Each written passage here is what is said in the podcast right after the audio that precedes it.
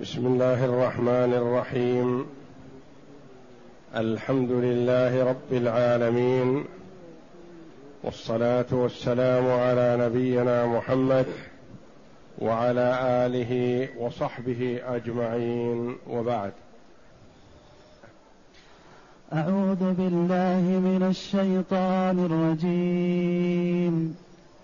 بسم الله الرحمن الرحيم. والطور وكتاب مسطور في رق منشور والبيت المعمور والسقف المرفوع والبحر المسجور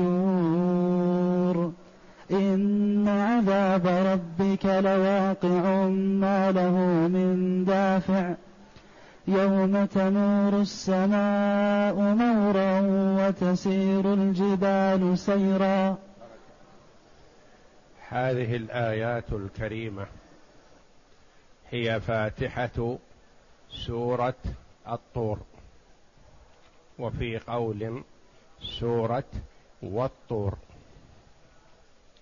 وهذه السورة العظيمة مكية يعني مما نزل بمكة قبل هجرة النبي صلى الله عليه وسلم إلى المدينة. قال ابن عباس رضي الله عنهما نزلت الطور بمكة. وكذا قال ابن الزبير رضي الله عنهم أجمعين.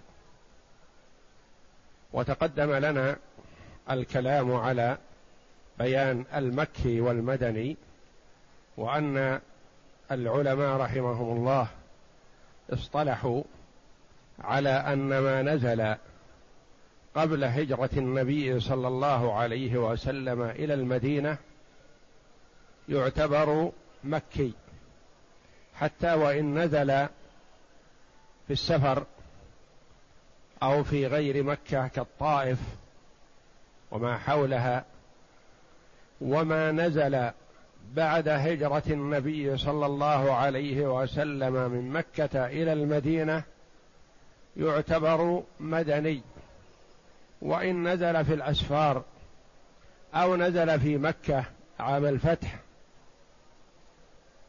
فما كان بعد الهجرة يقال له مدني وما كان قبل الهجرة يقال له مكي. وهذه السورة العظيمة قرأها النبي صلى الله عليه وسلم في حديث جبير بن مطعم رضي الله عنه في صلاة المغرب. وقرأها النبي صلى الله عليه وسلم في حديث أم سلمة رضي الله عنها في صلاة الفجر.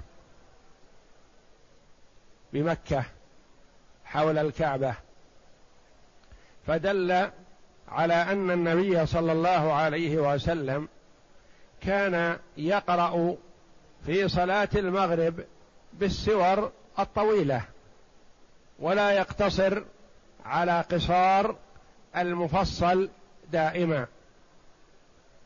فهو قرأ بها صلى الله عليه وسلم في صلاة المغرب وقرأ بها في صلاة الفجر. يقول الله جل وعلا والطور. الطور اسم للجبل وهل هو لكل جبل أو للجبل الذي كلم الله جل وعلا عليه موسى عليه السلام أو هو للجبل الذي ينبت فيه الشجر المثمر. يقال له طور. وما لا ينبت فيه الشجر المثمر يقال له جبل لا ولا يقال له طور. والطور وكتاب مسطور. كتاب قيل المراد به اللوح المحفوظ. وقيل المراد به القرآن. وقيل المراد به جميع الكتب المنزلة. من السماء من الله جل وعلا على رسله. وقيل المراد ما يكتبه الله جل وعلا في قلوب المؤمنين من الإيمان بالله ورسله. وكتاب مستور مستور بمعنى مسطر منتظم. مكتوب كتابة منسقة مقروءة. وهذه الطور والكتاب وما عطف عليهما مقسم به والواو حرف قسم. وجواب القسم يأتي بعد في قوله تعالى إن عذاب ربك لواقع. والله جل وعلا يقسم بما شاء من خلقه. وليس للمخلوق أن يقسم إلا بالله أو بصفة من صفاته. لأن المخلوق لا يجوز له أن يعطي التعظيم المطلق إلا لمن يستحقه وهو الله وحده لا شريك له. فإذا أعطى هذا التعظيم المطلق لغير الله فقد جعله شريكا لله تعالى الله. ولهذا قال النبي صلى الله عليه وسلم من حلف بغير الله فقد كفر أو أشرك.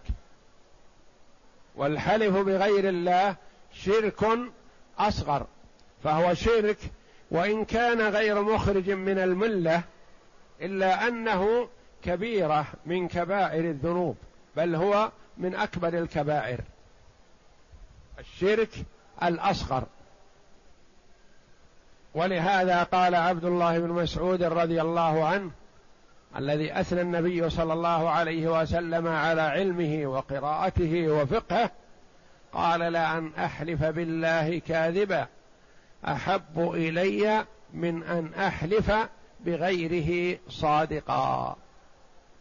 فقيل له لما يرحمك الله؟ فقال لأن الحالف بغير الله وإن كان المرء صادق فهو شرك.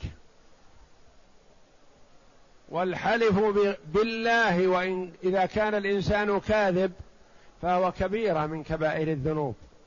لكن الشرك أكبر من كبائر الذنوب.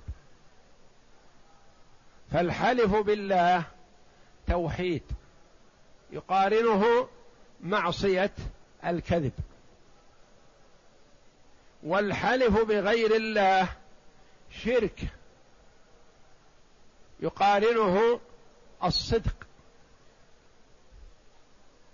والتوحيد مع المعصية أخف وأسهل من الشرك مع الصدق. فلا يجوز للمسلم أن يحلف بغير الله لا يحلف بالكعبة شرفها الله وإن كانت بيت الله لكنها مخلوقة.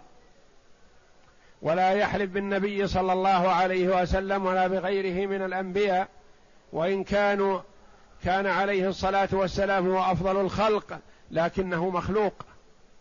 لا يستحق شيئا من أنواع العبادة. ولا يجوز الحلف بالأبوين ولا بالأب والأم ولا بالأمانة ولا بحياة صاحبك كما يقول بعضهم وحياتك. لا. كل هذا لا يجوز. وإنما من أراد الحلف يحلف بالله أو يسكت. ومع ضعف الإيمان في كثير من النفوس وتعلقها بالشرك تجده لا يحلف بمن يعظمه من المخلوقين وهو كاذب. وربما حلف بالله وهو كاذب. استخفافا بحق الله جل وعلا. فكثير من المتعلقين بالأضرحة والقبور تجده إذا قيل طلب منه الحلف أن يحلف بسيده أبى أن يحلف إلا إذا كان يعلم صدق نفسه. لكن إذا شاك في صدق نفسه ما يحلف لأنه يخاف من سيده كثيرا. وإذا قيل له احلف بالله ربما حلف بالله ولم يبالي صادق أو كاذب والعياذ بالله. فالحلف بغير الله كبيرة من كبائر الذنوب وهو من الشرك الأصغر. والشرك الأصغر عظيم لا يستخف به المسلم للتعبير عنه بالأصغر بالأصغر لأنه غير مخرج من الملة يعني ما يقال لصاحبه كافر. أما الشرك الأكبر فهو مخرج من الملة وصاحبه كافر خالد مخلد في النار والعياذ بالله. وكتاب مسطور أي مسطر مكتوب في رق منشور في فرق بين الرق وبين الرق. الرق للرقيق العبد. الذي يباع ويشترى. والرق للشيء الممدود الرخم اللين الذي يكتب به كالجلد والقماش الذي يكتب به والورق ونحوه. في رق منشور كتاب مسطور يعني مسطر في رق منشور يعني مبسوط مفتوح مفلول. ليس مغلف. والله جل وعلا أقسم بهذه الأشياء لإظهار عظمتها وللفت الخلق إلى عظم مخلوقات الله جل وعلا للدلالة على عظم الخالق سبحانه وتعالى لأنه كلما عظم الخلق فالخالق أعظم وأجل سبحانه. في رق منشور والبيت المعمور البيت المعمور قيل فيه أقوال قيل المراد به البيت المعمور في السماء السابعة. فوق السماء السابعة. يدخله كل يوم كما ورد في الحديث الصحيح سبعون ألف ملك يصلون فيه ويتعبدون ويطوفون به وينصرفون ولا يعودون إلى يوم القيامة. بدلاله على عظم وكثرة مخلوقات الله جل وعلا من الملائكة وغيرهم. كل يوم يدخله سبعون ألف ملك لا يعودون إليه. من اليوم الثاني يدخله غيرهم وهكذا. يطوفون به ويتعبدون. وقال النبي صلى الله عليه وسلم إنه رأى ليلة أسري به إبراهيم عليه الصلاة والسلام مسند ظهره إلى البيت المعمور.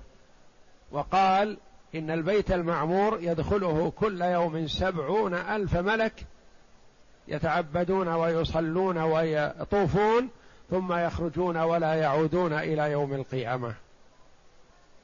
وقيل المراد بالبيت المعمور هو بيت في السماء الدنيا. وقيل البيت المعمور في السابعة وبيت العزة في السماء الدنيا. وقيل البيت المعمور هو الكعبة شرفها الله. وتلك بيت العزة وبيت والبيت المعمور في السماوات بحذاء الكعبة. كما ورد لو سقط شيء منه لسقط على الكعبة. وهي قبلة لأهل السماء كما أن الكعبة شرفها الله قبلة لأهل الأرض. والمراد بالعمارة المعمور بالعبادة والتردد إليه والذكر وكثرة العابدين حوله لله جل وعلا. وعمارة بيوت الطاعة هي بعبادة الله جل وعلا وحده. كما قال الله جل وعلا إنما يعمر مساجد الله من آمن بالله الآية. يعني يعمرها عمارة معنوية وليس المراد العمارة الحسية لأن المسجد قد يعمره البر والفاجر. قد يعمره المنافق والفاجر. ولكن العمارة التي يثنى على صاحبها هي عمارته بالطاعة والتوحيد والذكر وقراءة القرآن والتردد إليه كما ذكر النبي صلى الله عليه وسلم من السبعه الذين يظلهم الله في ظله ورجل قلبه معلق في المساجد يعني متعلق قلبه دائما في المسجد وإن كان في بيته أو في دكانه أو في متجره أو في عمله. قد أرهف سمعه حينما يسمع حي على الصلاة حي على الفلاح يبادر. وقال بعض المفسرين في قوله تعالى رجال لا تلهيهم تجارة ولا بيع عن ذكر الله قال ليس المراد أنهم تركوا البيع والتجارة وإنما إذا سمعوا النداء بادروا إلى الصلاة والإجابة. لا يصدهم عن ذكر الله وعن عبادته وعن وعن الصلاة صاد مهما كانوا. وليس المراد أنهم تركوا الأعمال الدنيوية لا يعملون لدنياهم لكن لا تشغلهم عن آخرتهم والبيت المعمور معمور بالطاعة والعبادة والذكر والتردد إليه. مع التوحيد والإخلاص لله جل وعلا والسقف المرفوع. قيل المراد به السماء لأنها بمثابة السقف للأرض. وقيل المراد به العرش عرش الرحمن لأنه هو سقف الجنة جنة الفردوس الأعلى وسقفها كما ورد في الحديث عرش الرحمن المرفوع المرتفع. والبحر المسجور. البحر معروف هو الماء الكثير. والمسجور بمعنى الموقد المحمى عليه بالنار. وذلك أن البحار يوم القيامة يوقد عليها بالنار فتكون مددا للنار والعياذ بالله. وإذا البحار سجرت أوقد عليها بالنار. المسجور وقيل المراد بالمسجور الممتلئ. وقيل المراد بالمسجور الفارغ الذي نضب ما فيه وانتهى. وكلمة المسجور قالوا من الكلمات التي تستعمل للأضداد للضدين. في كلمات تستعمل لهذا وهذا. وقيل البحر المسجور الذي يختلط فيه الماء الملح بالماء العذب. أقسم الله جل وعلا بهذه الأشياء الستة والطور وكتاب مسطور في رق منشور والبيت المعمور والسقف المرفوع والبحر المسجور إن عذاب ربك لواقع. جواب القسم إن عذاب ربك لواقع. والمقسم بها خمسة وهي في ست آيات. وإنما في رق منشور صفة للكتاب وكتاب مسطور في رق منشور. والمقسم به الطور وكتاب مسطور والبيت المعمور والسقف المرفوع والبحر المسجور. إن عذاب ربك لواقع. أقسم الله جل وعلا بهذه الأشياء بأن عذابه واقع لا محالة. واقع بمن؟ واقع بمن يستحق العذاب. من يستحق العذاب واقع به العذاب لا مفر. قد يتوقع العبد أنه مثلا هو يستحق العذاب لكنه يظن أنه سيسلم بأي وسيلة من الوسائل. سيهرب أو يختفي أو يعمل ما يعمله الناس في الدنيا للاختفاء أو للسلامة من الوعيد. وهذا ممكن يتأتى بالنسبة من مخلوق لمخلوق. يختفي عنه ولا يدري عنه وربما يكون في بيته. أو يهرب بعيدا أو قريبا فيسلم من عذابه. لكن ما توعد الله جل وعلا به واقع لا محالة ولا مفر منه. إن عذاب ربك لواقع.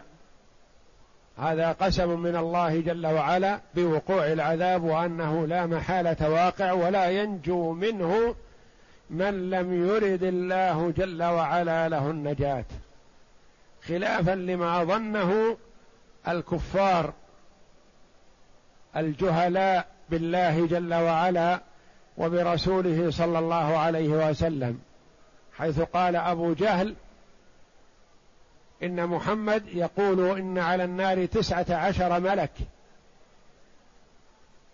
أنا أكفيكم خمسة ع... أنا أكفيكم سبعة عشر. ألا تكفوني أنتم يا كفار قريش؟ الاثنين؟ قالوا نكفيك. إذا كفيتنا سبعة عشر هذا من تهكمه اللعين بما توعد الله جل وعلا به كفار قريش. عليها تسعة عشر. قال أكفيكم سبعة عشر. ألا تكفوني اثنين؟ قالوا بلى. إذا كفيتنا سبعة عشر كفيناك الاثنين. إن عذاب ربك لواقع لا محالة ولا يستطيع أحد أن ينجو من كائنا من كان إذا أراد الله جل وعلا له العذاب. وهذا نسميه جواب القسم. المقسم من؟ هو الله جل وعلا. وحرف القسم الواو والطور. وما بعدها قيل حروف قسم وقيل حروف عطف.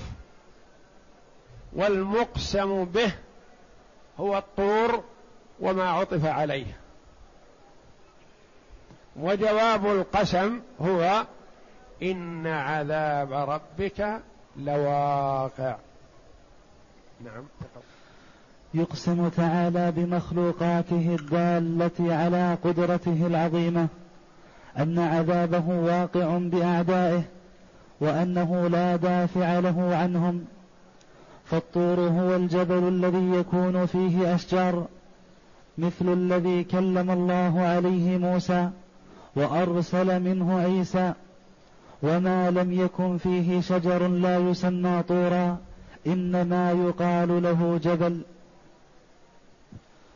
وكتاب مسطور قيل هو اللوح المحفوظ وقيل الكتب المنزلة التي تقرأ على الناس جهارا ولهذا قال في رق منشور والبيت المعمور ثبت في الصحيحين أن الرسول أن رسول الله صلى الله عليه وسلم قال في حديث الإسراء بعد مجاوزته إلى السماء السابعة ثم رفع بي إلى البيت المعمور وإذا هو يدخله في كل يوم سبعون ألفا لا يعودون إليه آخر لا يعودون إليه آخر ما عليهم يعني يتعبدون فيه ويطوفون كما يطوف أهل الأرض بكعبتهم. كذلك البيت المعمور هو هو كعبة أهل السماء السابعة. ولهذا وجد إبراهيم الخليل عليه السلام مسندا ظهره إلى البيت المعمور لأنه باني الكعبة الأرضية والجزاء من جنس العمل وهو بحيال الكعبة وفي كل سماء بيت يتعبد فيه أهلها ويصلون إليه والذي في السماء الدنيا يقال له بيت العزة.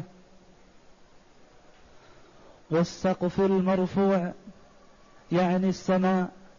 قال سفيان ثم تلا وجعلنا السماء سقفا محفوظا وهم عن آياتها معرضون. وكذا قال مجاهد وقتاده والسدي إن عذاب ربك لواقع. هذا هو المقسم عليه أي الواقع بالكافرين. والبحر المسجور. قال الرب قال الربيع بن أنس هو الماء الذي تحت العرش الذي ينزل الله منه المطر الذي يحيي به الأجساد في قبورها يوم معادها. وقال الجمهور هذا بحر خاص تحت العرش ينزله الله جل وعلا ينزل منه إذا أراد بعث الناس يوم القيامة ينزل الماء من هذا البحر وهو كمني الرجال فينبت فيه الخلق كما ينبت البقل كما ينبت العشب. فإذا اكتمل نباتهم وظهورهم بعثت الأرواح إلى أجسادها.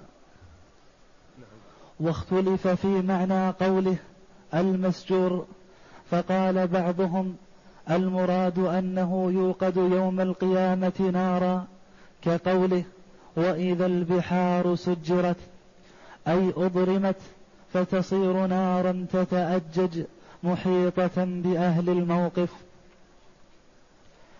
إن عذاب ربك لواقع هذا هو المقسم عليه أي الواقع بالكافرين. هذا هو المقسم عليه. أقسم الله جل وعلا على هذا. يسمى جواب القسم ويسمى المقسم عليه. إن عذاب ربك لواقع لكائن. نعم. كما, قيل كما قال في الآية الأخرى ما له من دافع أي, أي ليس له دافع يدفعه عنهم إذا أراد الله بهم ذلك. يوم تمور السماء مورا. قال ابن عباس وقتاده ما له من دافع يعني لا أحد يستطيع أن يدفع عذاب الله جل وعلا في ذلك اليوم العظيم. ما له من دافع. متى هذا؟ قال جل وعلا يوم تمور السماء مورا وتسير الجبال سيرا. يوم تمور تمور السماء مورا المور الاضطراب يعني تضطرب وتتشقق وتتساقط بأمر الله جل وعلا. الاضطراب والحركة الشديدة. قال أهل اللغة مار الشيء يمور مورا إذا تحرك ودار وجاء وذهب. قال ابن عباس رضي الله عنهما تحرك يعني تمور تتحرك. وقال الضحاك يموج بعضها في بعض. وقال مجاهد تدور دوران. علماء الأفاضل كلها متقاربة المعنى يفهم منها أنها تتشقق وتزول بأمر الله جل وعلا إشعار للخلق بأنهم لن يعودوا للدنيا مرة ثانية أبدا. لأن الكفار يسألون الرجعة ويتوقعون أنهم يجابون. فإذا خربت هذه الأشياء التي هي من متممات ومن أمور الدنيا عرف أن أمر الدنيا قد انتهى ولن يعود أبدا. يوم تمور السماء مورا وتسير الجبال سيرا. يأمرها الله جل وعلا أن تسير عن أماكنها وترتفع.